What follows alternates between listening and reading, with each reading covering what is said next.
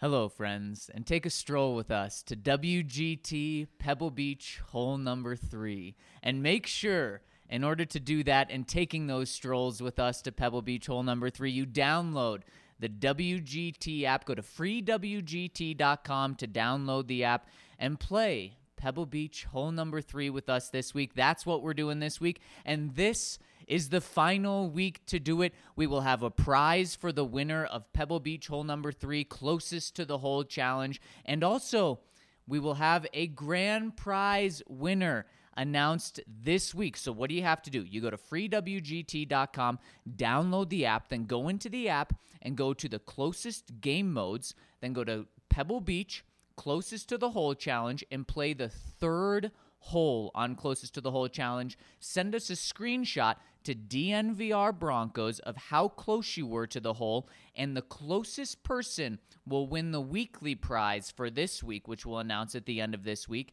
And let's say you're not very good, like myself, still send us a screenshot and it enters you into the grand prize, which we will announce this week. Either your tickets, your choice of tickets to a game or a jersey of your choice. So make sure you send us those screenshots, play this week because we're wrapping up this week. All right, let's hop into the show. Broncos country is sitting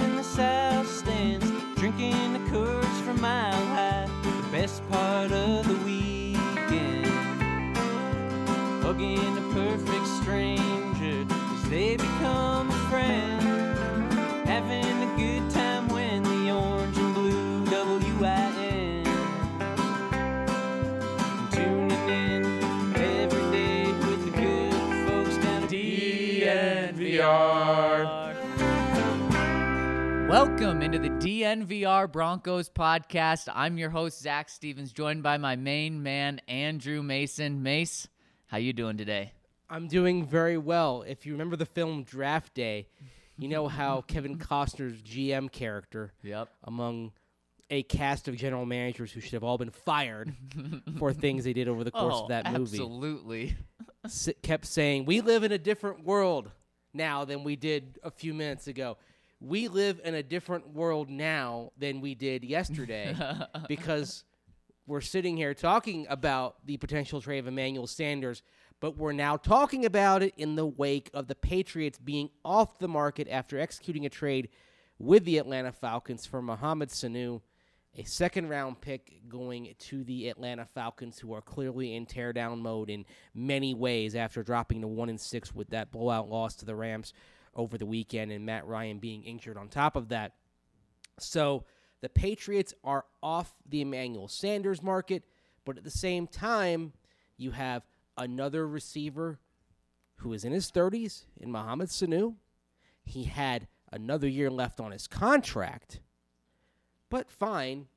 You look at Sanu, look at him compared to Emmanuel Sanders, and say, okay, if Sanu is worth a two, probably fair to say Emmanuel Sanders is worth a third round pick. Yeah, and, and I'll tell you what, Bill Belichick needs some Strava Craft coffee this morning after beating the Jets late last night, then turning around before even people in Denver are awake and making this trade for the Atlanta Falcons. And of course, Strava Craft Coffee is our presenting sponsor. Uh, the CBD infused enriched coffee is great for everything. It's great for the morning, it's great for late night when Bill was probably drinking it, it's great for the afternoon, great for the evening, great for right now when you're playing WGT. And it's also perfect when you're thinking about where Emmanuel Sanders is going to go. And so if you want to get in on Strava Craft Coffee, make sure you use the code DNVR and you'll receive 20% off. So hit that code DNVR for 20% off. And as Strava says,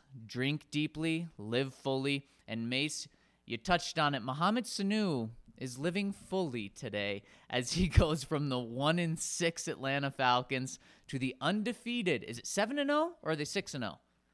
7 and 0 7 and 0. Patriots? 7 and 0 Patriots getting to play with Tom Brady and Bill Belichick and a team that just came off a 33 to 0 beatdown where yeah, I'll tell you Sanu's probably happy he's going to the Patriots and not the Jets as after the game. I can't believe Sam Darnold said this.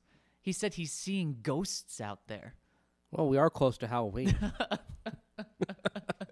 Boy, that's a spooky thing for your quarterback to say. was he seeing ghosts in his system when he was dealing with mono back in September? Boy, it's been a rough go in every way, shape, and form for uh, Sam Darnold this year. And uh, look, that that result's going to be the outlier for him.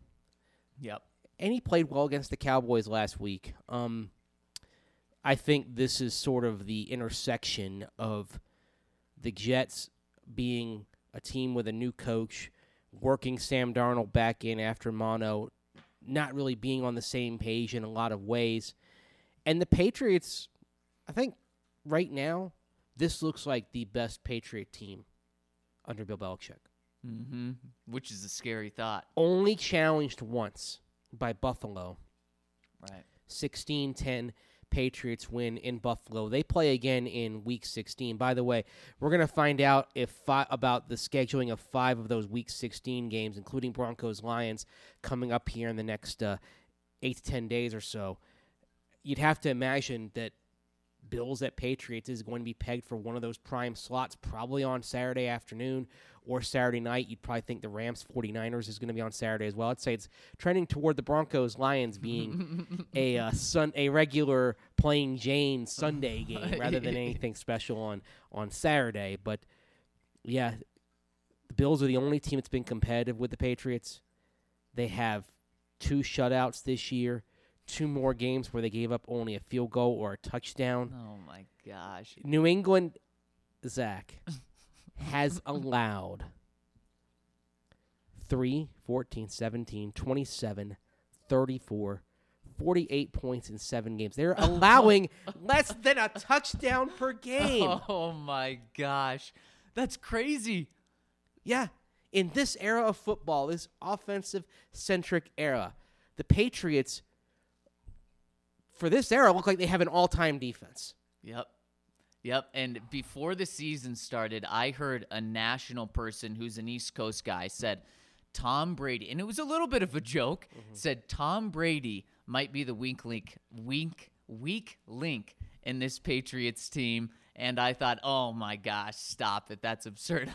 I mean, it's not looking that crazy right now with how good this defense is looking. And that's why, you know what? I'll stand by my bold prediction 19 and 0 Patriots. Tom Brady, the weak link. Well, his completion percentage is right in line with where it was last year, but his QBR has dropped from 79.1 in 2016 to 73.2, 66.6, and now 60.0. Ooh, so he's almost average. His passer rating is 94.8, down from 97.7 last year. Wow. And then the year before it was 102.8, and back in 2016 it was 112.2. Mmm. So Boy, it's scary if this is his year and he's still doing this. yeah, he in terms of his uh, passer rating right now, he's right there, nestled between Drew Brees. Of course, he only uh, played the first game and a half.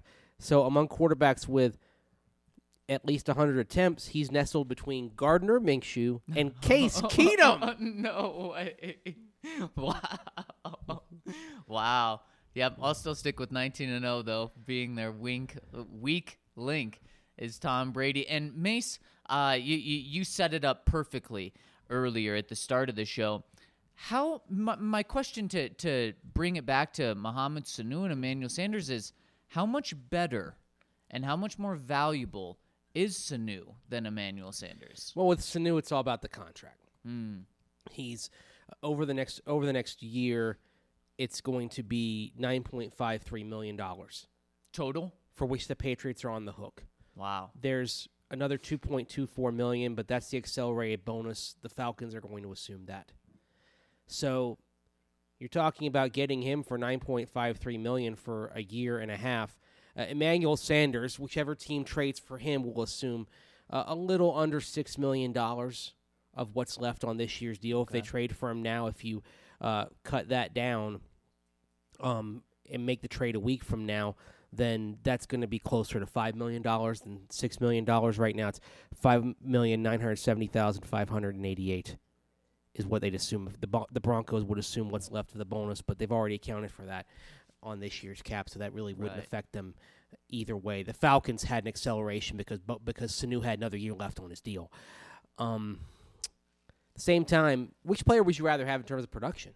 Emmanuel Sanders. Right. I, I I thought I was missing something with Mohamed Sanu when I woke up this morning and found out it was a second round pick. I actually had to check a different source just to make sure that it wasn't a typo or something. Yeah, Sanu ha- doesn't have any thousand yard seasons on his resume. Uh, even uh, last year, playing all 16 games for the Falcons, Right. uh, 66 catches, 838 yards, and four touchdowns. Just look at Sanders in his last 16 games, and seven of those are post Achilles.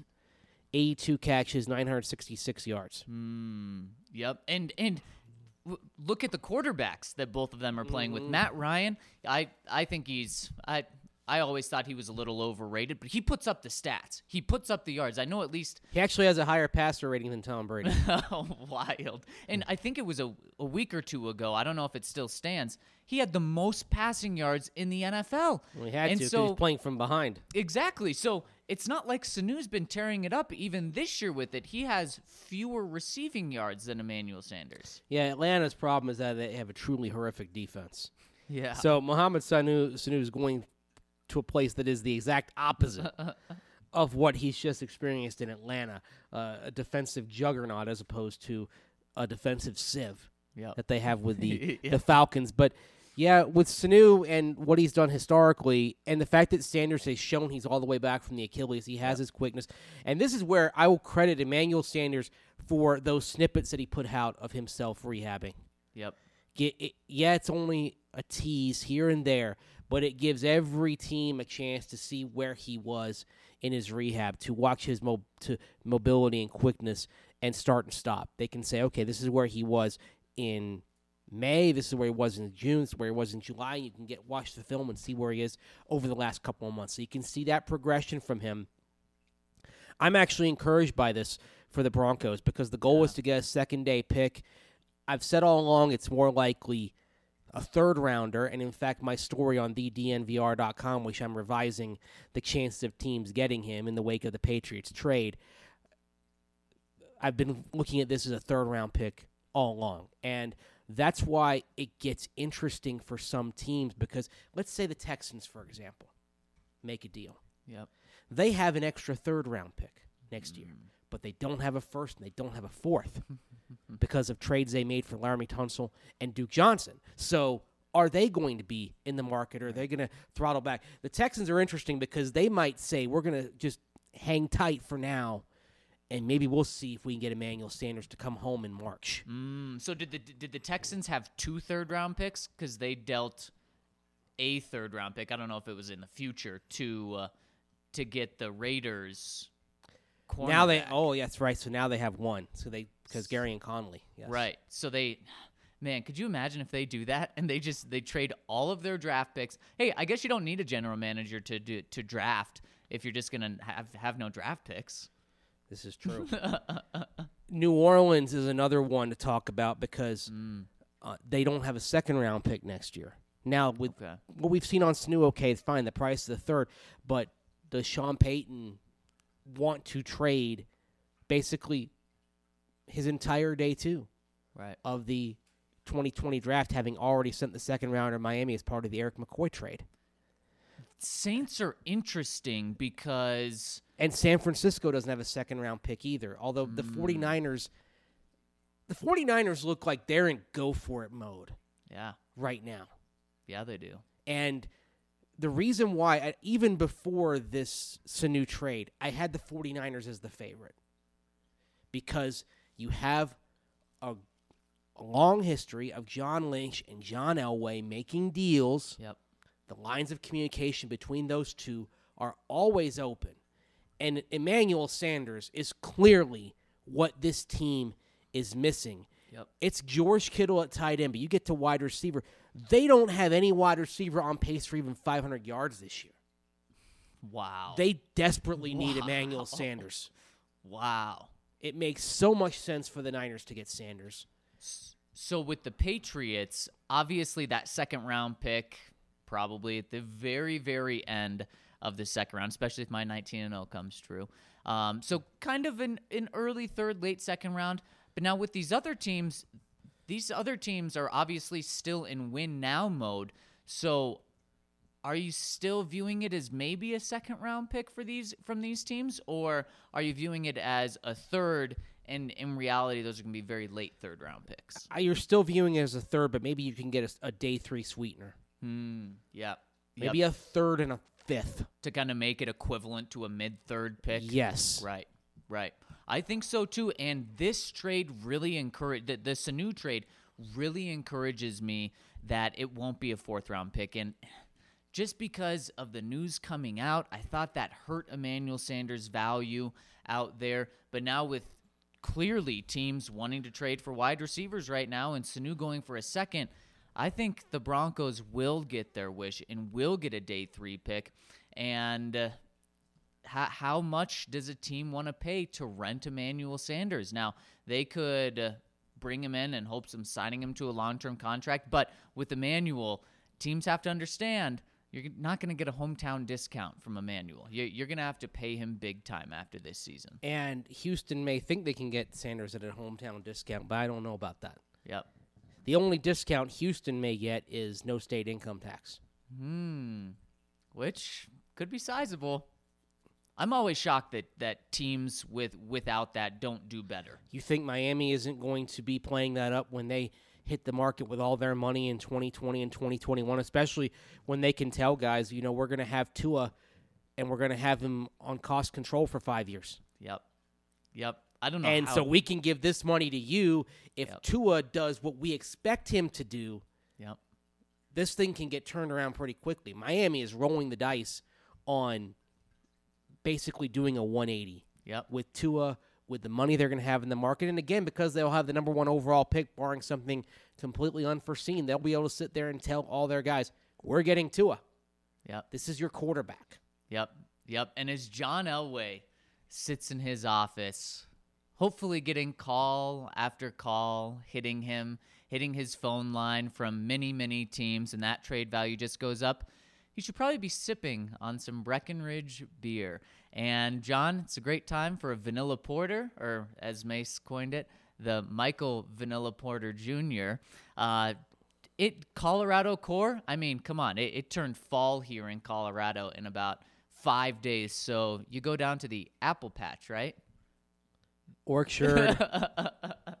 and pick up yourself some Colorado core. Their beers, you cannot go wrong. How about the Avalanche Ale going on right now, uh, especially with the Avs doing well? This is the Colorado beer for whatever you like. And it, it truly is Colorado. And I know you all love Colorado. So make sure you check them out. And then after John's had maybe one too many Breckenridge brews. Brews, he can call it Vita Mobile IV. And our own Ryan Koenigsberg did that and had an awesome experience with that. Of course, he ordered that the day after we had our Broncos draft party in the preseason, and he was feeling rough when he woke up. But Vita Mobile IV came to his apartment, came there, and helped him feel better just in half an hour. And Vita Mobile IV will come to your home, office, dorm room, or wherever you need some serious hydration. It's made up of professionals that are passionate about preventative health and benefits of an IV therapy and alternative medicine. Recover and recharge with Vita Mobile IV. So, how you do it is you download their app and they'll help you recover right away. Request a skilled IV drip therapist. Sit back and relax because they come to you. And don't forget to use the promo code HYD20 to save 20% off your first IV drip. Then visit Vita Mobile VitaMobileIV.com today to learn more or just download their app and book your appointment. Again, that's HYD20 to receive 20% off. All right, Mace. Should we listen? Should should should we hear from the people? See what they have to say because I'm I'm sure they want to dive into the Mohamed Sanu trade a little bit too. I'm sure they do. So let's waste no time. We have another strong roster of comments. How many are we looking at right now, Zach? 24 as of now. 24 comments and some long ones. Exactly. Curiously long comments. And speaking of long ones, this first one coming in from Mark IT Snatch. He says, Hey guys, you swore by it all summer, and I finally tried star- Strawberry Sky. I don't like Kolsch's nor fruit beer that aren't jaw clenching sour. This is absolutely delightful, crisp, and refreshing. That's what I'm talking about, Mark. Again, I'm sorry for the rant and for a question better suited for the off season. It does feel like we're starting at a deep ravine of suckitude, or staring at a deep ravine of suckitude, and are nearing or at, at the point of no return. This is not unlike the Oakland Raiders in 2004. There are multiple problems in multiple areas on this team, which are slowly being addressed by way of coaching staff.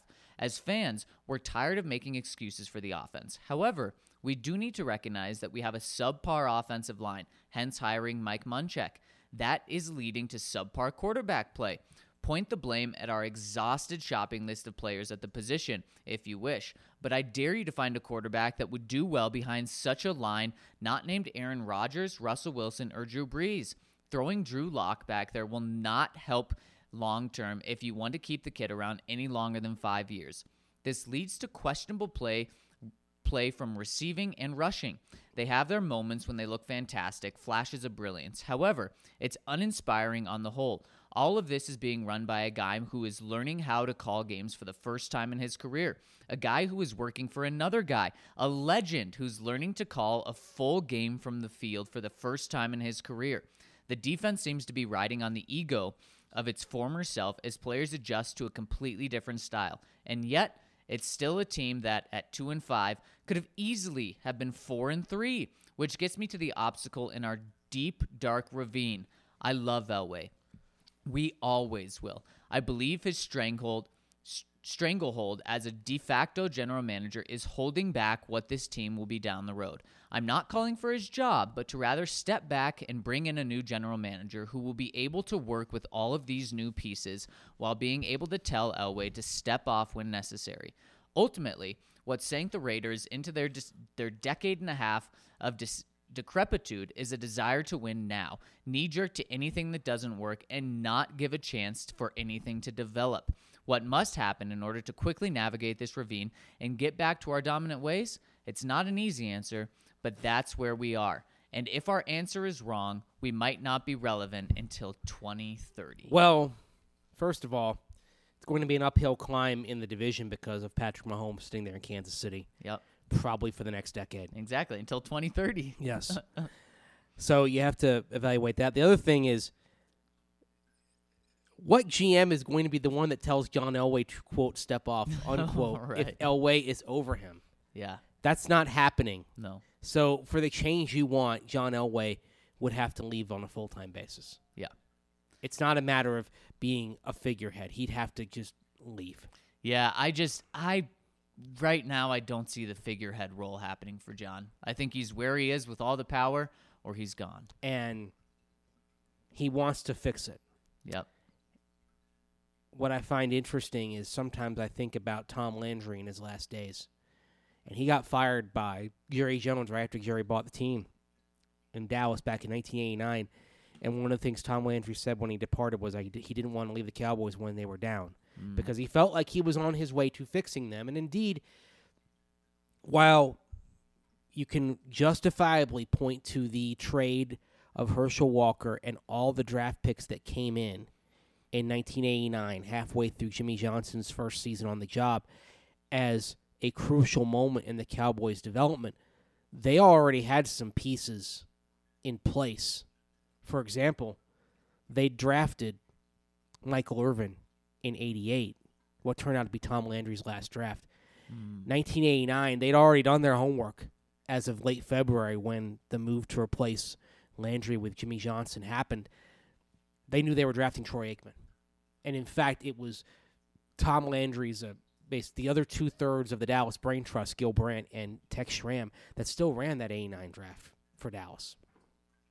So you're, you get very prideful when you've been in a place for a long time. And even though Elway has only been the general manager for nine years, he of course played for the Broncos for 16. so that's 25 years Yeah. of active involvement with the organization. Landry it was 29 as head coach of the Cowboys. So of course, when you've seen the highs and now you're experiencing the lows, you don't want to leave on the low. Yep.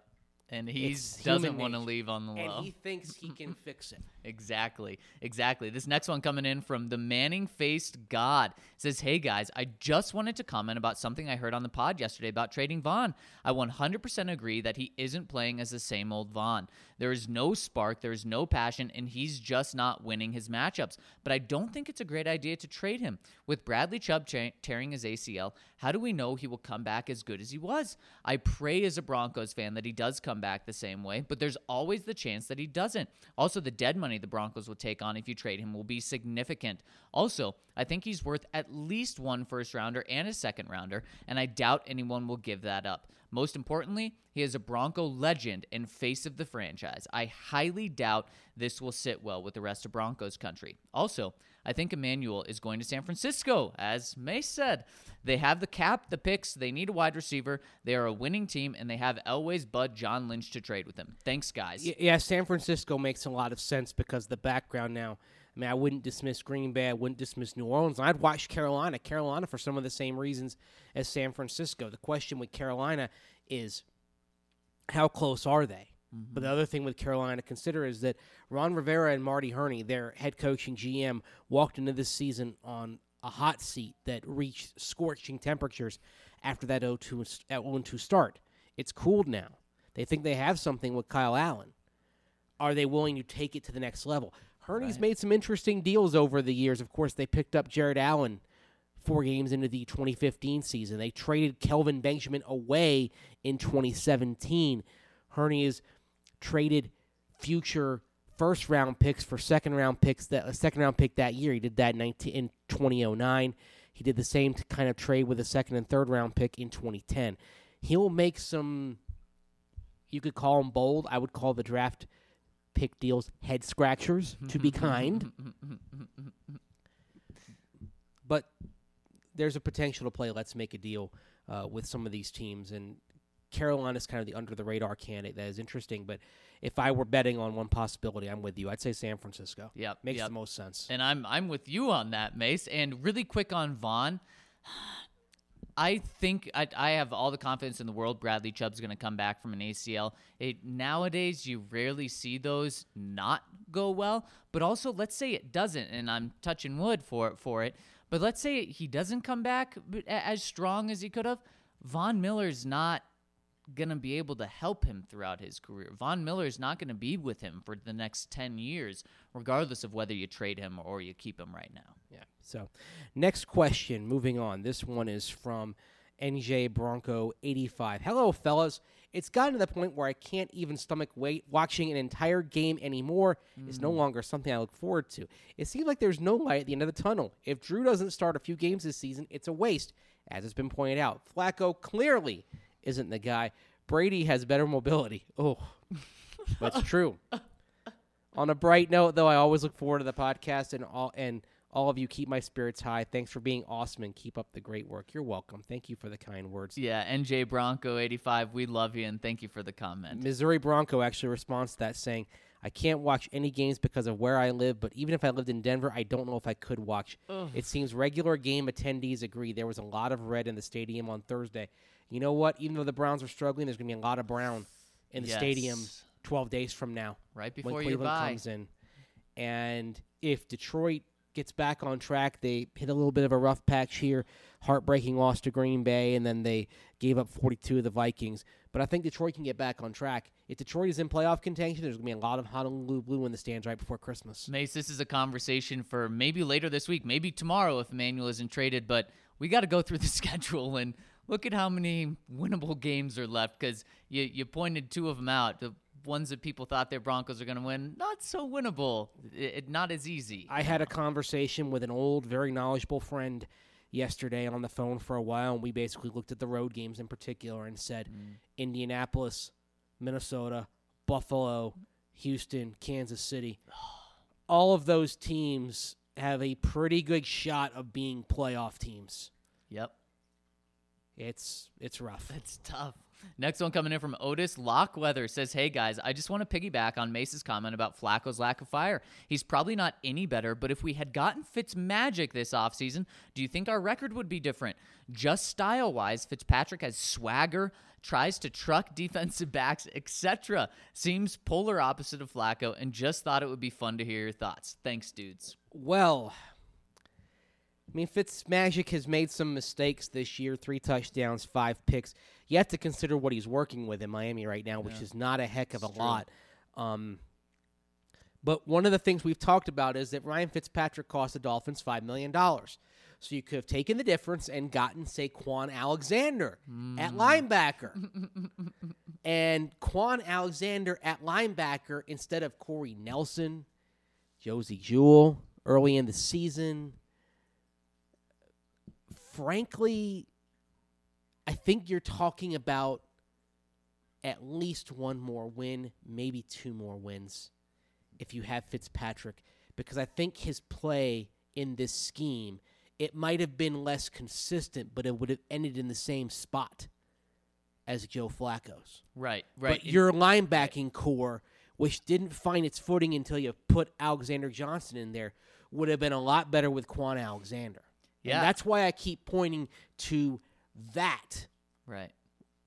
It's not simply about saying, oh, you have Fitzpatrick and Steph Flacco. It's what you do with the savings and what would have been a wiser expenditure of cap resources, which are finite. Fitzpatrick's highs would have been much higher than Joe Flacco's this season, and his lows would have been lower. So maybe instead of just losing to the Bears, you the Bears beat you handily. But then Fitzpatrick has a game that a game that you probably shouldn't have won, or Jacksonville that you win because he elevates it. I would say of the Raiders, Bears, and Jaguars games, with Ryan Fitzpatrick, you win two of those three. I don't know which mm. two. Again, Right.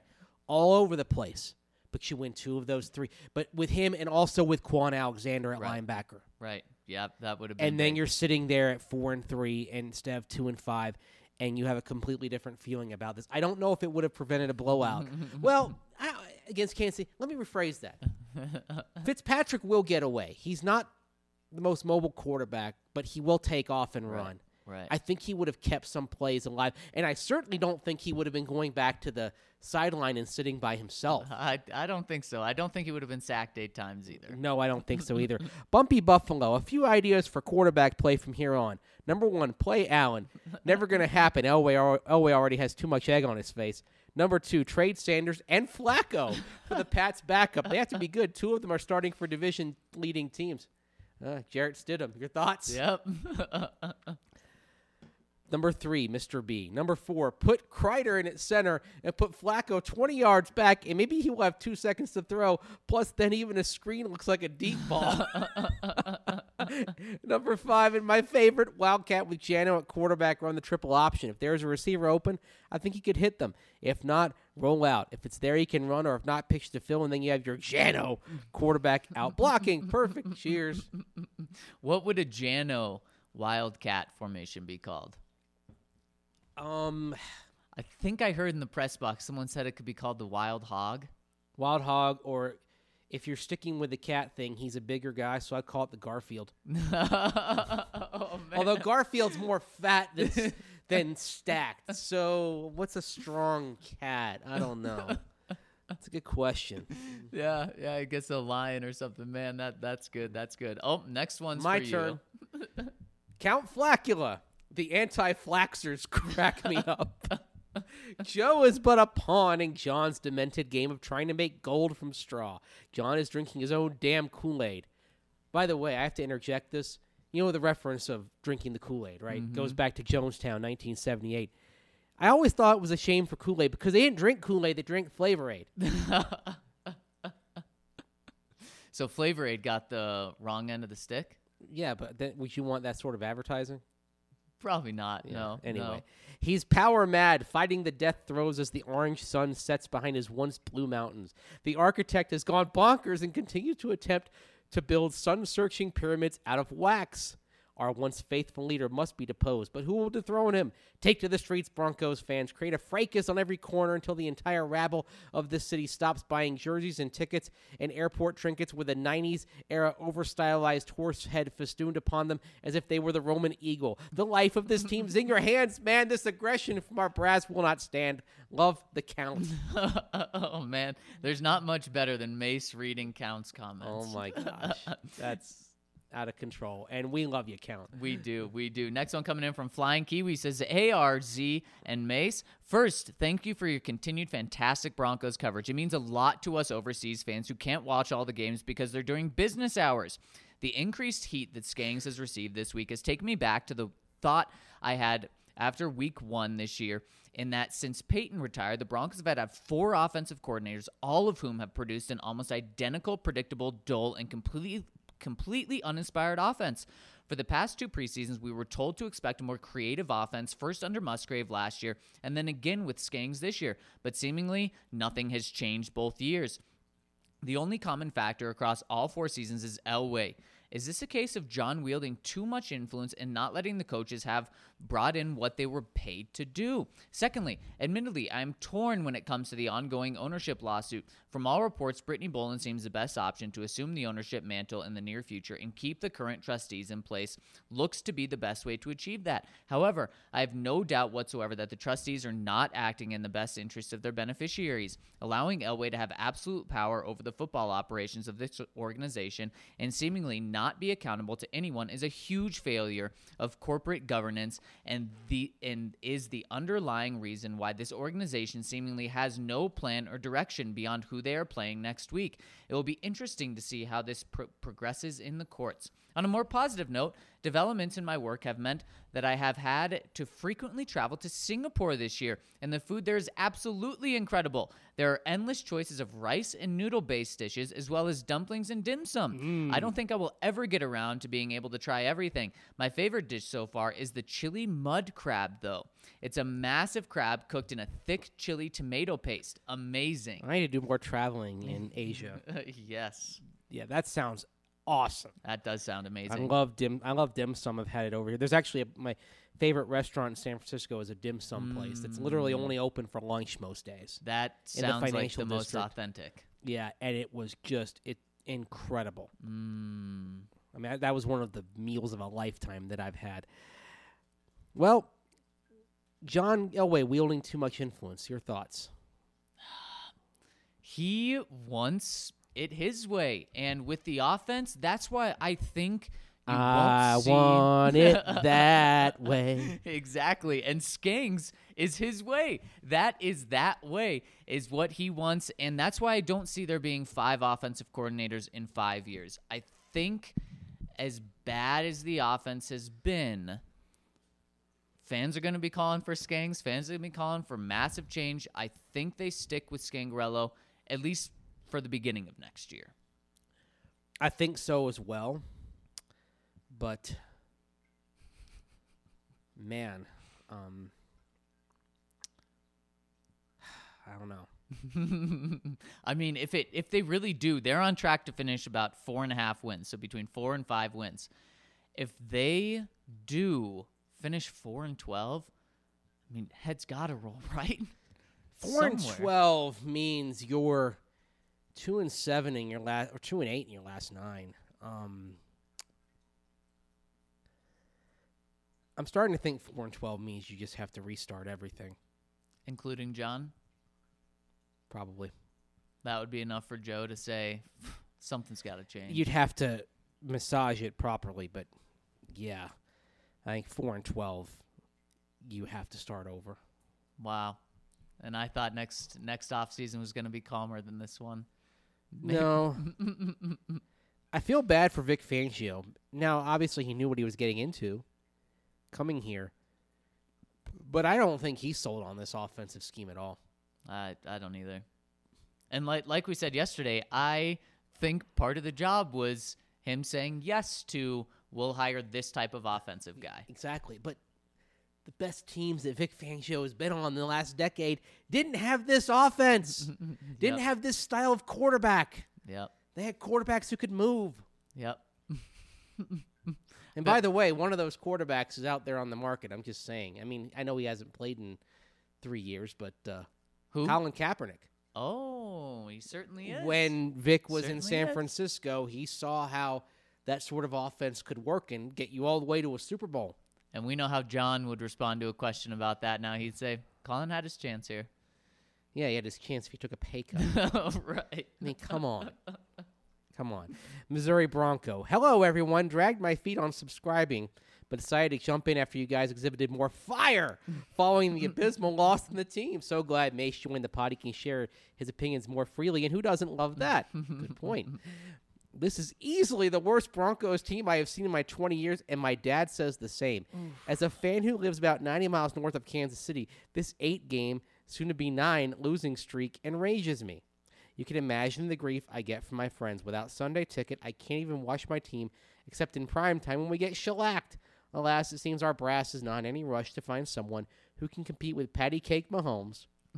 And in my opinion, every game without seeing Drew Lock is a game wasted. Throw him in as soon as possible because he needs experience and will probably have to be behind a crap offensive line anyways. You know, a lot of young quarterbacks over the years who were successful started behind crap offensive lines. I'll interject that. I talked about the Cowboys Yep. with Jimmy Johnson. Yep. Troy Aikman, when he started, that line was brutal. Mm. But he had enough mental fortitude to see it through eventually became a Hall of Famer. I'm just mm. saying. Mm. I wholeheartedly share RK's sentiment on the lack of fire. It's the number one issue with this team. Where I come from, if the quarterback was acting like Flacco, he'd get a very stern talk with the coach, if not benched. However, the young guys have some juice, and I can't wait to see them wreak havoc on the league. If only our front office could be competent enough to help see that through. So many more things to talk about, but I'll stop here. I hope I'll be able to make it out to Denver for a game sometime in tailgate, but I'm also a broke college student looking forward to a damn good pod. well, when you do, we'll have some damn good beer for you at a damn good tailgate. So make sure you let us know if you're able to make it out, Missouri Bronco, for, for any of these games. And this reminds me, a perfect time to tell you about the fun little deal that we have going on. Started yesterday over at DNVR. We are all in a competition amongst ourselves. Mace and I are on the same team. Kind of. We're also going against each other, and it is trying to get the most members and trying to grow our family as big as we can here. So we want you to be a part of this. And this is how you get your comments read on the pod is become a member with us at DNVR. And you not only can get your comments read on this pod, ask any questions you want, but you get a free t shirt, and we have some awesome ones out there. It's a free t shirt of your choice. And so the way to support us and the Broncos beat is by using one of our codes. RK, it's not here, but I'll give him a shout out. Use his code. Well, don't use his code, but that's his code. Mace, M A S E, simple. Mace. And of course, the guy that needs the most help here, Zach, Z A C. Use those codes when you uh, become a member with us, and it helps us out. It helps us individually out, but it also helps the Broncos group. And you know what? What would it say about the Broncos group, whether you go with RK, Zach, or me, if the most subscriptions come from fans of the team that is in the world of suck? yep, yep. you want to make sure and say, hey, this is still a Broncos town. Subscribe. Man, how demoralizing would that be for the other beats? The Avs are on the the Avs are having the best start in franchise history. The, The Nuggets, Nuggets have as much buzz. optimism. Yes. Uh, and the Rockies really have no hope. But let's let's beat those other two teams. So RK, Mace, or Zach, and let's get at it. And let me tell you about Denver Rubber Company because we ask you to support us, a local company. We support you guys, and this is another local business. And you know, we're all about supporting the local companies. And we're super excited to tell you about Denver Rubber Company. And it may not be what you think it is. Denver Rubber Company is the most reliable local partner for your long term projects. Since 1972, Denver Rubber Company has provided the highest quality of products from custom die cut gaskets, molded rubber to custom contract manufacturing and custom hoses. DRC offers innovative solutions to serve a diverse line of industries, including aerospace, pharmaceutical, construction, medical, military, electronics, and so much more. They're an ISO certified company that will work with you from design to final product that is both cost effective and will meet your requirements. If you're in need of some custom design, material selection for your project, or have a deadline to make for a large order, do not hesitate to call Denver Rubber Company. And guys, they had us out at their facility two weeks ago. They are awesome. Uh, it's it's awesome to work with these guys. Fantastic customer service. So make sure you give them a call today at 1 800 259 0010. That's 1 800 259 0010 or visit them at drcfirst.com slash DNVR and make sure you tell them who sent you. Exactly. And of course, Denver Rubber Company, other sponsor, they support this podcast. They make it possible. Yep. We thank you, DRC, and to all of us, who, all of you who are helping bring these podcasts to you on a daily basis. Moving on to Iceman's comment here. Hey, boys, love you three and like Mace. I hope you two also had a great weekend. See you. Try to get six wins. I had a 13 point comment I wrote down, but it went into the round file. I did research to back up this separate point, but I won't bore you guys with it. The Broncos are only two games out of the last AFC wildcard, sixth place, but after the Chefs, it's probably unattainable without Drew. Go Zoomies, nice win on Oahu. FYI, the Nuggets will be on Channel 20 until cable satellite is resolved. They will also be on ESPN in two nights. Yes, good thing that at least something is going to be on TV and they resolve that. Weird that the Avs weren't included in that. But then Sonny Rain says, Iceman, I think we'll have to wait a while for another Buffs win. Try September 5th, 2020 at CSU. No, they're not going to beat UCL or Sta- UCLA or Stanford. This season is toast. Sorry. Boy, funny how back to back seasons it started so good for the Buffs and then just came crashing down. I guess not funny, sad. Yeah. Is, is the right word. Well, funny to CSU people. exactly. Funny to Air. Force people. Air Force, Yep. look, Air Force is the best team in the state playing football. Without okay? a, without a doubt. With without a doubt. Next, I'll, I'll wear my uh, Zoomies gear for one of these podcasts because Oh, that's the team I football wise. That's the college team I support in this state is Air Force. So. mm, I love that. I love that. We got Ryan with CU. I'm a uh, an mm-hmm. adopted CSU fan, and we got an Air Force fan. Love it. Mm-hmm. Next one coming in from Jewel Flacco says Bolles was literally holding someone after we drafted him. we should have seen this coming. Oh, but he didn't put his arms up quickly and say, "What me? What?" Oh, oh, we got got a chub for Von. Bit late, but I will give you my two highlights from Thursday night's game. Number one, Justin Simmons' play is where we expected to be last year. He is the fire and life of that defense. Number two, the bolo tie that Ryan was rocking was straight fire. Mad respect, mm. my dude. Mm-hmm, Would mm-hmm. just like to give a quick shout out to the DNVR community on the kind words for my fiance's Broncos cake she made. Cheers, guys. Yeah, it's so so awesome. Thanks for sharing that with us. And you're right, Justin Simmons has taken that step forward. It's unfortunate it had to come after taking a step back last year, but he's progressing in the right way. Next one coming in from Sunny Rain. Picturing Flacco as a dog that can no longer hop on the bed is so sad. I about fell out of my chair laughing. Uh, pe- peanut butter and jellies dunked in milk, potato chips in a peanut butter and jelly sandwich, 30 straight days of nothing but PB and J. I couldn't do any of it. But since you guys are so hardcore, why not? Tis the season by dipping that potato chip PB and J sandwich in some cognac or whiskey eggnog. Watch someone will do it and swear it's the bomb. Eggnog LOL. is disgusting. Oh no, no. Oh, Ryan, I think feels that way as well. It just has a weird flavor. And no amount of whiskey or bourbon or anything you put in it can make it better. I agree. Well, I agree with the last point. I don't. I think you mess with the texture. I love the thick texture of it, and when you water it down, then it's just not eggnog anymore. Yeah, I, I've never liked eggnog. never. It's it's like melted ice cream. No, but it's eggnog flavor ice cream, and the eggnog flavor is terrible. It's not like it's melting. Va- if you melted vanilla ice cream, I'm here for that. Mm. But you're not. You're melting whatever eggnog ice cream would be. I don't like thinking about how eggnog has eggs in it, but I like the flavor. It tastes medicine to me. I don't know why. Dan Burke, number one, agree with you, Mace. The Patriots aren't rivals of the Broncos anymore. In fact, Kansas City and New England is a bigger rivalry. My hatred for KC means that I will root for New England in every single one of those matchups. Yep. Number two, agree with Zach. I think that Scangarello doesn't seem like Vic's guy. Seems obvious that Elway regretted missing on Shanahan and wanted to recreate that offense. Do y'all think that, like VJ did in 2018, Vic will be able to get his guys on the coaching staff next year? I think McMahon is definitely gone. One of Vic's childhood friends, Joe Marciano, is an experienced NFL special teams coordinator, so I wouldn't be surprised to see him come in. I'm all for continuity with the offense, and Scangarello deserves the rest of the season and some games with Lock to showcase a little something, but I'm expecting Vic to go with a veteran OC next year. Number three, Mr. B. Number four, I was thinking about what would happen if the Broncos had an all out Dolphins esque fire sale. Tell me if y'all would entertain these hypothetical and unrealistic trades for our lifeboat players. A. Detroit calls and tell you, tells you they'll trade Matthew Stafford, but they want Drew Lock, a guy they really liked in the draft, and a 2020 second rounder. Yeah. Yes. Yeah. Uh, hell yeah. Makes you better right now. That's it. Dallas calls and say they want Justin Simmons and will give you Chidobe Awuzie and a fourth. How good is Awuzie? Because I'm just surrounded by Ryan, who tells me he's I think he's pretty good. Then yeah, I do it. Okay. Baltimore calls and says they want Von Miller and they'll give you old man Hayden Hurst in the second rounder. No. Mm. Mark Andrews.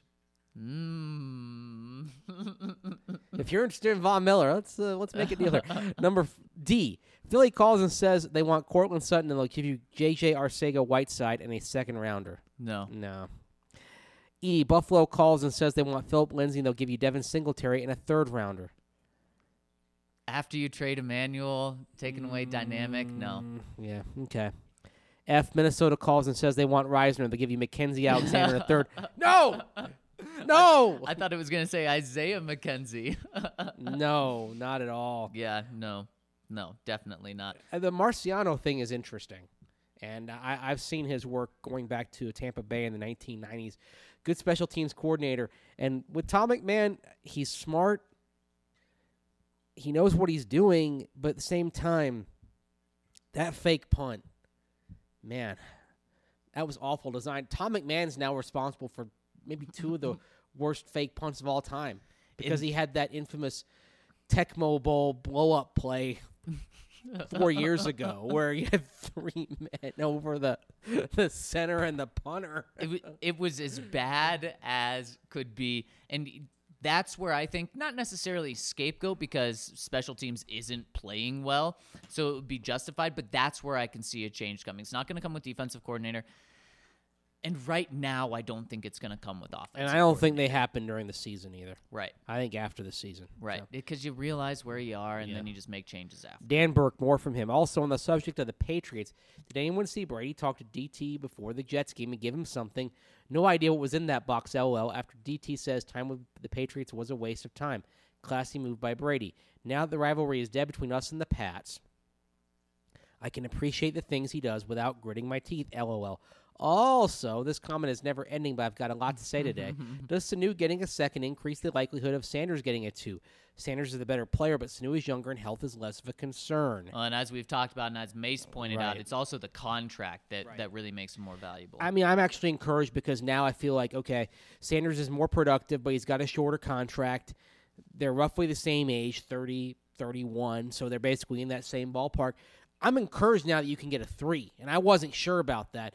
Now, I'd be disappointed if it's any less than a third round pick that you get back for Sanders. Yep, I, I completely agree. And Spacebar chimed in and said, just saw this trade to the Patriots. I wonder if they tried to get Sanders for a second, and the Broncos did not want to do that trade. I that would be shameful on the Broncos if that was the case. Yes. Um, I also heard that the 49ers were very much in the Sanu trade conversation, so now that just makes Mace's point even more valid that go on to Emmanuel Sanders. So- They're the favorites. Yep. Yep. Next one coming in from Mark S. He says, Aloha, RK, Zach, and Mace. I'll get right to my comment quickly so I have time to share an important cause with you and the community. Love to hear it, uh, Mark. First, I welcome the news that management is listening to offers for Emmanuel. To not parlay him into draft capital for the team's future will be a missed opportunity.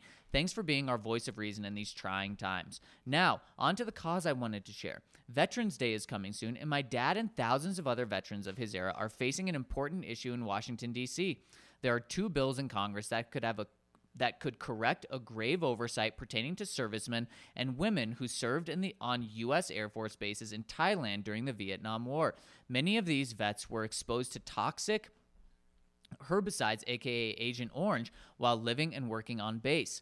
These defoliants were used to clear away clear away the brush around the U.S. Air Force bases in the region and in some cases within the base itself. For years since the war, these vets have been denied health care or even acknowledgement that their condition is a result of their service. Long story short, at this moment, there is an active Twitter lobby campaign urging members of Congress to support bills H.R.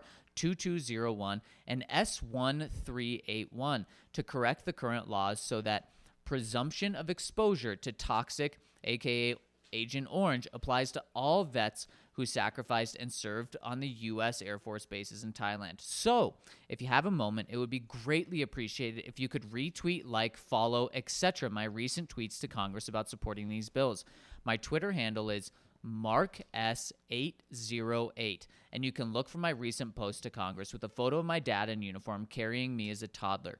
There is a hashtag hashtag Operation Orange Envelope on that tweet as part of the campaign. On behalf of my father, my family, and all the Thailand based U.S. veterans still suffering and battling, thank you very much for listening and any help to support the social media lobby campaign to the to the U.S. representatives and senators. Thanks for the sorry for the long post, everyone, and thanks again, Mark in Hawaii. Mark, that is awesome. Thank you for reaching out. I'll be sure to jump on Twitter right after this. Absolutely, and uh, and also thank uh, your father and everyone for uh, uh, their service. Absolutely, And again, they doubt. shouldn't have to.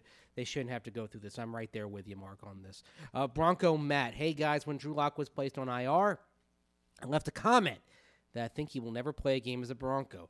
I also had a sinking feeling that this season would end up this way. However, I think that Elway has become like a sickly di- dictator, like the Mad King in Game of Thrones. He can no longer see reason.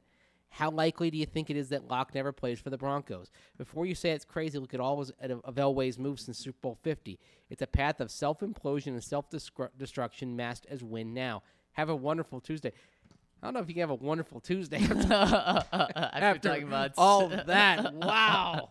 Uh, Bronco Matt, I remember when you commented this, and I'm pretty sure I called you crazy then, but now I don't think that I wouldn't put my money on that happening. I still think we do see Drew Lock play at some point in his career with the Broncos, but let's say the Broncos d- dig their heels in, or they get one or two wins and they think they're competitive and they ride Joe Flacco out the rest of the season. And then they realize that behind the scenes, they realize Drew Lock's not the guy. Then, I mean, I, I see a path for Drew Lock never playing. You know what? A winning streak right now would be the worst possible Yep, thing. Like without two, a doubt. Two wins going into the bye. Do you you Ugh. follow baseball, right? Yep, Okay, remember how the San Francisco Giants got hot yep, in July yep. and they they made a couple of trades, but they pulled themselves off the market for others thinking, "Hey, we're hot." They had the winning streak at the worst possible time, right before the Yep. trade deadline. Yep. Because it diluted them. Yep. The Broncos need to stop fooling themselves. Look, Yes. if there's a good offer for Emmanuel Sanders today, take it. Oh, don't, wait. Don't wait. for the Colts game. If you're sellers today, you're sellers next week. Yes. One game shouldn't change that. I completely, completely agree. Don't be foolish. That's all I'm asking. Don't be foolish. If you are willing to sell today, then one win to get you to three and five, does that change the arc? No. Nope. sellers today, you're sellers next week.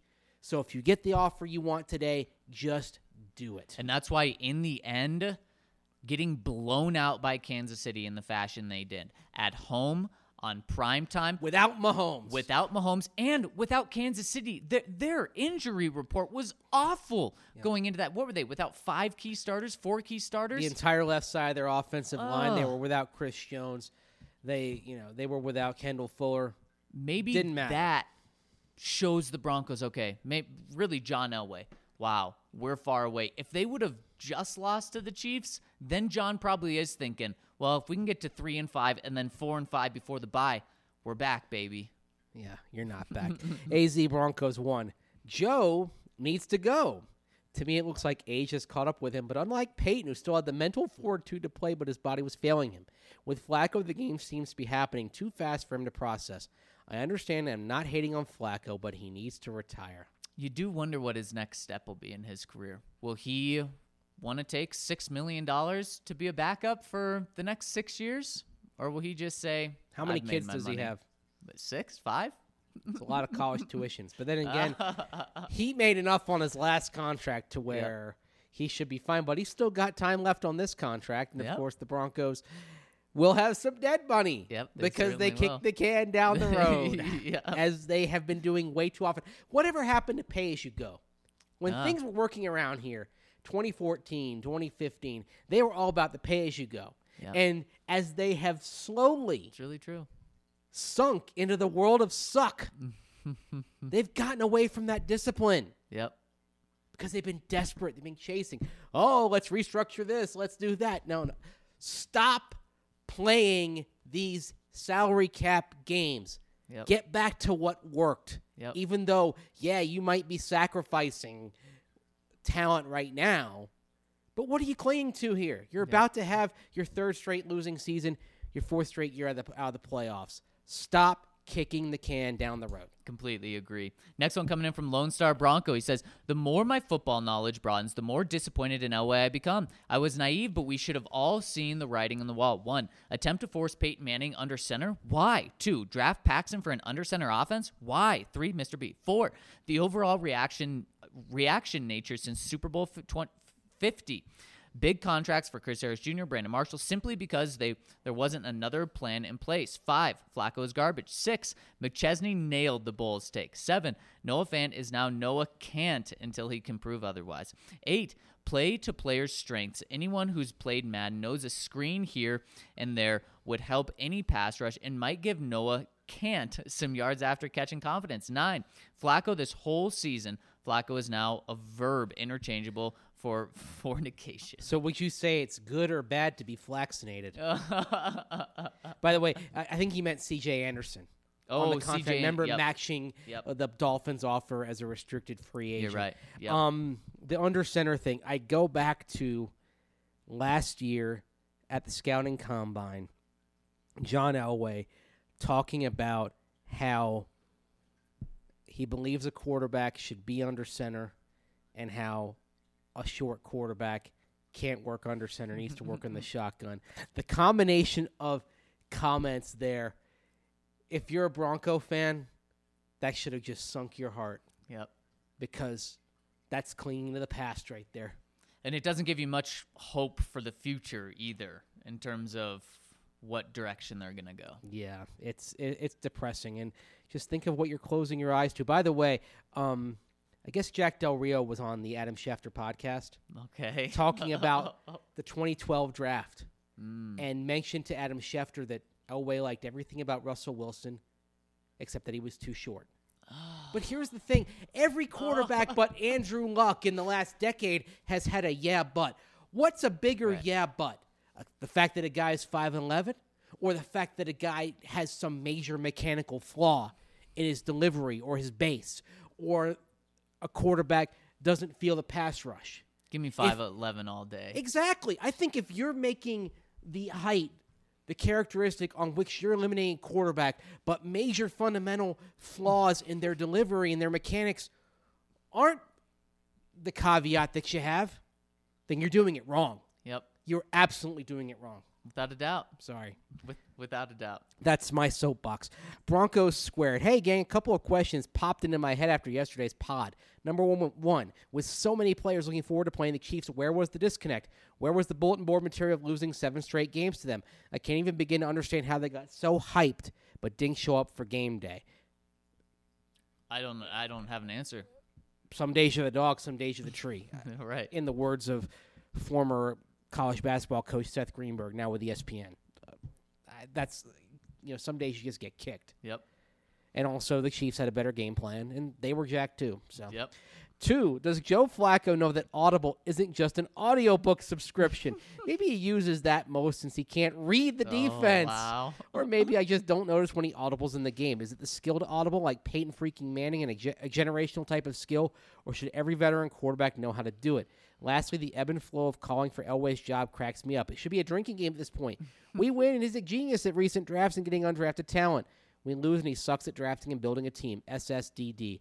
Anyway, thanks for all the work you guys put in to keep us Bronco crazy sane and stable. There's a pun for you, RK. we love you, Bronco Square. Thanks for chiming in. Next one coming in from Bronco Nug says, Can you guys explain why we restructured Flacco's contract now? To me, it makes no sense, and now we have to carry cap room over to next year. I wonder if Elway did this so we have to keep Flacco next year. I think it's getting to the point where Elway needs to go and Manning needs to come in. it was all about potentially re-signing Justin Simmons and already re-signing Andy Janovich and kicking a little bit of that to this year. Look, I'll say this on the accounting of it, because you have cap carryover, doesn't really make a difference Right. by kicking the can down the road a little bit. It's just the perception of it. The fact that if you move on from Joe Flacco, you're sitting there with dead money. Yep. And you had the easiest deal because you could have literally cut him at any time. Yep. At any point, and you would have been out. That's And that flexibility, I thought, was the biggest value of the Joe Flacco contract, and Yep. you napalm that. Yep. Why? Yep. It it was that is a as team friendly of a deal as you can ever imagine. Yes, Until the team said, "Well, we want to mess with it." but they were confident that Joe Flacco was the guy. They were. They were. Uh. Next one coming in from World of Suck says from here on out, I'm rooting for the Chargers. If we end last in the division, we ensure that Miami, Cincinnati, and probably Tennessee will be on our schedule next year. Those are winnable games for the team to start bouncing back next season. Plus, those matchups could very well feature Lock versus Tua and Lock versus Burrow. Well, Miami is on the schedule no matter what. Miami will come here to Denver for a game next year because the the Broncos are partnered with the AFC East in the schedule rotation. So Buffalo and Miami are here. The Broncos have to go play at the Jets and at the Oh, Patriots. joy. Joy. Maybe Tom will be retired or with the Broncos next year. You could see Sam Darnold again. yep. Yeah, everyone is down on him now, but he's already beaten the Broncos once. No, wow. Yep. Yeah, Lock versus Tua and Lock versus Burrow. It'd be fun. Hmm. You know, if Drew Lock isn't the guy, I like Joe Burrow. Mm, I like Joe Burrow a lot. mm, if you like him, then I like him. You got a you have a huge smile on your face just thinking Okay. about Joe Burrow. All I right. love it. I love it. Every so often, to quote political commentator Chris Matthews, get a thrill up my leg watching a quarterback. I got a thrill up my leg watching Joe Burrow. I love it. And finally, from Chivalicious, let's play a game. Odds are Flacco is sat for Lock in week 11. So week 11 would be the Vikings game. okay. So what are you what are you odds on that? I don't like it. I don't think it happens until the Charger game. Yeah, I'll, I'll, I'll give December. it thirty percent because y- the reason why I give it thirty percent is because you have a bye week leading up to it. But I still, oh man, you're setting them up for some real tough games. Okay. Odds that Joe Flacco finish his his contract with the Broncos. Oh, one percent, less Yeah. than one percent. Because that contract does go through 20 2021. Yeah, And of course, they've kicked the bonus to 2022 and 2023. what you're counting on there is a huge boost in television and streaming contracts. But you know what? right. That means the salary cap's going to go up. That means everyone's cost is going to Yep, go up. Exactly. So you're still paying for it. Yep. Exactly. Again, it's just all about kicking the can down the road. Yep. Odds are that Elway's finish his contract. Two more years after this year. Yeah. Uh, seventy percent. Yeah, I think he finishes it out. Yeah, I think he, they want him to get the team through the lockout I think so. if it happens. Yep. Odds are that we consider a quarterback in the first round. Right. Fifty percent. Fifty percent. Yeah. Consider. Fi- Yeah. Consider fifty. and Right. th- that's literally based on whether you get Drew Lock out there. Right. Odds are that Von is traded. Uh, five. I'd say like right now. One percent. Yeah. he's not going anywhere. doesn't look like it. Odds are that a coach that is fired before the end of the season, Uh, 20 percent. like a coach on the staff. Yeah, I'm thinking coordinator, and the only one that I'm thinking is McMahon. If things go catastrophic, but like you said, Mace, I, I don't even think it happens during the season. I'd say ten percent. yeah, I don't think anything like that is happening. So I agree. there you go. Is that it? I think so. Unless we've uh, got, did we get one in under the wire here? Although we're under the wire too. We got to get down to the valley exactly. So Hmm. if we happen to miss one, make sure you just re-comment it on tomorrow. Oh, we got one more. I'll just Oh, read it really we? quick. From Pig Tosser 66. Some thoughts, questions I have moving forward. Let me know what you guys think. Number one, sign Justin Simmons to an extension. Now he's a Fangio fit. What are we waiting for? Isn't the ability to extend our own guys the only reason we restructured the Flacco deal? Yes, yep. exactly. Number two, holding. Number 72, cannot see the field again if the coaches are to maintain any credibility and keep the respect of the team. Couldn't agree with you more, And Pig wouldn't, Tosser. and wouldn't be surprised if we see a change. Right. And I think that change would be Ja'Wuan James right tackle, Elijah Wilkinson left tackle. Yep. Number three, Mr. B. Number four, if Drew Lock isn't one of the two players chosen to bring back from IR, should Elway be fired? To me, that would show blatant incompetence. Well, what if it's Vic Fangio Right. who isn't blocking him, or Rick Scangarello? Right. Number five, Fant looks like he might need to hit up Von's vision for some specs. The pick does not look good. Hopefully, Lock saves Elway on this pick by balling out. Six, do you think a second and third would be enough to get Trent Williams away from Washington? We cannot go into the offseason forced to find a starting left tackle. Look how that turned out last time. I trade almost anything but our first for him at this point. Not worrying about left tackle changes everything. It'd be nice I'm not that trading that kind of draft capital with this team where it is, though. Ex- I'm sorry. Exactly. At number seven, do you think San Francisco would trade Nick Mullens in a fourth or fifth for Emmanuel Sanders? They carry three quarterbacks and still have C.J. Beathard. Lock, of course, gets his shot this year, but let's keep stockpiling young quarterbacks until we are sure we have the guy. Mullens showed enough success last year as a rookie with Scangarello to be intriguing. I'd rather have the third Okay. than the fourth or fifth plus Mullens. There's a reason Mullens has to be the third quarterback, right? I Yeah. mean, the team that knows him the best is saying he's our third string. Yeah, I agree. There's a reason for that. Unless Scangarello is pounding the table saying, I have no idea what Now, Kyle Shanahan's doing. I'll say this: What if it's a third round pick? You have a lot of teams offering threes, and maybe you're thinking San Francisco's three is going to be in the 90s because they're looking like they should at least go right. to the conference championship game. I would take Nick Mullens as a sweetener. Yep, I certainly would as well. Might as well. I mean, I, I totally understand what you're saying, pick tosser, and that's kind of how it boils down to is if j- j- just get another. But my talent in. fear is that they would get Nick Mullens and they'd say, Drew Lock's not going to play. No, no, no, no, no, you can't do that. Can't. you can't. You can't. I might have a stroke on air Yeah. if that happens. yeah, you you absolutely can't do that. And on that note, what what what a what a great way to end this with some fire, some energy to get you through this Tuesday. Thank you so much for rolling with us today. For Andrew Mason, I'm Zach Stevens. Have a fantastic Tuesday. We'll talk to you tomorrow.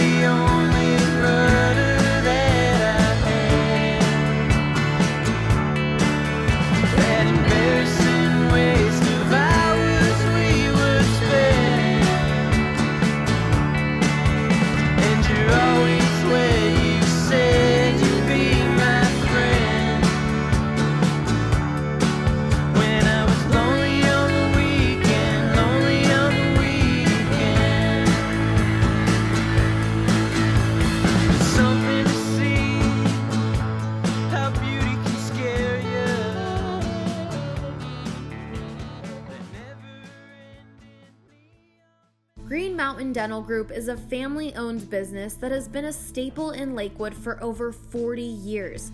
Whether it's cosmetic, oral surgery, or preventative dentistry, at Green Mountain Dental Group you will find nothing but the best. We have chosen Green Mountain Dental and will continue to attend Green Mountain Dental because of the superior care that we receive from them. Their facility is amazing, and above all, it's the personal touch that we receive from the people there, including Dr. Ben Jr. and Ann and Mary and Sherry and Marie. They've known me well as my husband, my children, and now my grandchildren, and are just incredible with all of us. That was Annette. She's been a patient at Green Mountain Dental Group since 1976 and truly loves their service. Never did I think in 1976 how blessed we would be to recognize the people at Green Mountain Dental and are so thankful that they have been a part of our lives. For all new patients, Green Mountain Dental Group offers free teeth whitening trays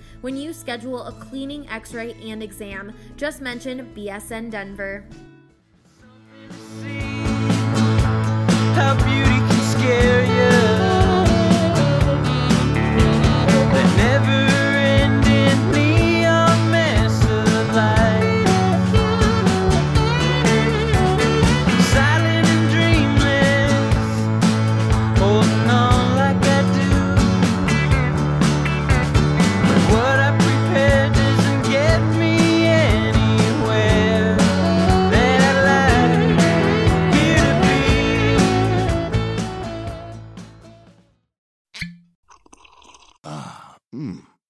The first taste of rare bourbon you finally got your hands on. That's nice. At Caskers.com, we make this experience easy. Caskers is a one stop spirit curator with an impressive selection of exclusive, sought after, rare, and household names in the realm of premium spirits and champagne. Discover the top flavors of the year now by going to Caskers.com and using code WELCOME10 for $10 off your first purchase. Get $10 off your first purchase with code WELCOME10 at Caskers.com.